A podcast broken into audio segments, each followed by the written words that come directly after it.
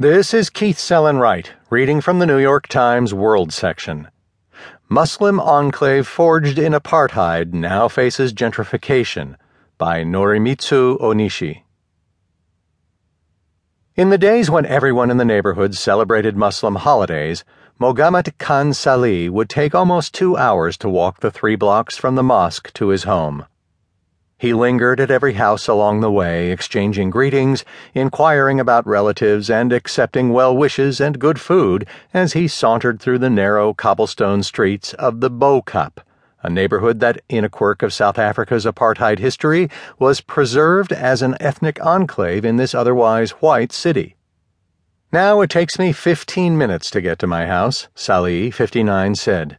"At the end of the day, there are no more Muslim people staying in our area.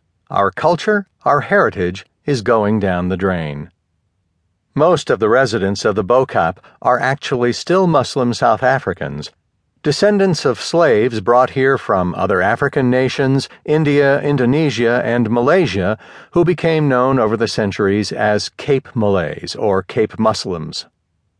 Salih's words reflect profound fears here that their culture and identity, often overlooked in a country defined by the cleavages between black and white South Africans, will eventually disappear because of the neighborhood's transformation.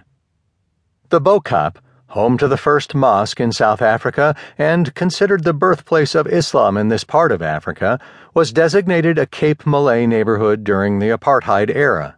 Strict laws against the mixing of races resulted in the preservation of the Bo-Kaap and its culture.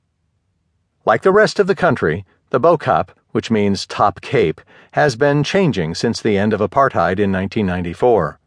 White South Africans and foreigners attracted to its location in central Cape Town, an urban lifestyle tinged with exoticism, brightly colored Cape Dutch houses, dramatic views of Table Mountain, and comparatively cheaper real estate, have recently been buying up property.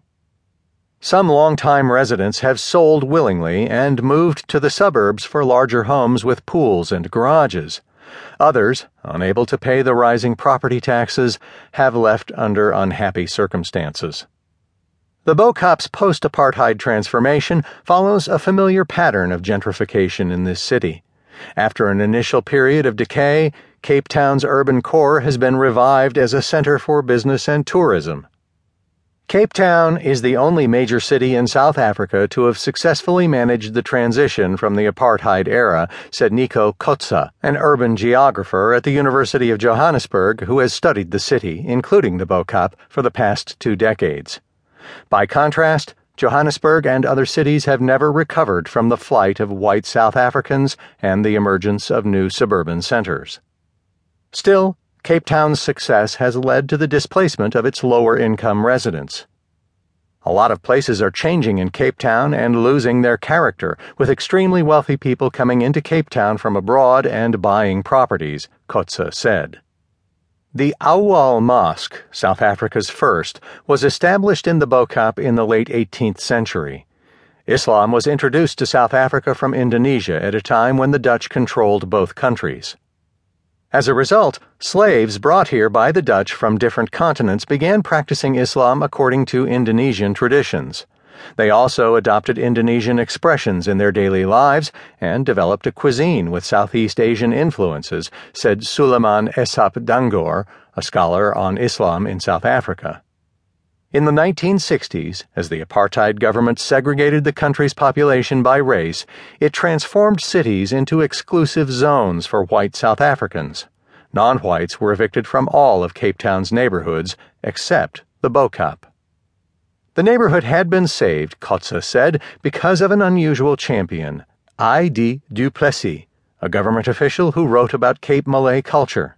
Duplessis, who was white and died in 1981, had pressed for years for the preservation of the Bo-Kaap as a Cape Malay quarter, a move that was in keeping with the apartheid government's policy of creating separate spaces for each racial or ethnic group. Today, outsiders own about 15% of the 1,100 residences in the Bo-Kaap, said Osman Shabudian, the chairman of the Bo-Kaap Civic Association. His group is working to retain the neighborhood's original identity by helping longtime residents take in lodgers so that they can pay the rising property taxes.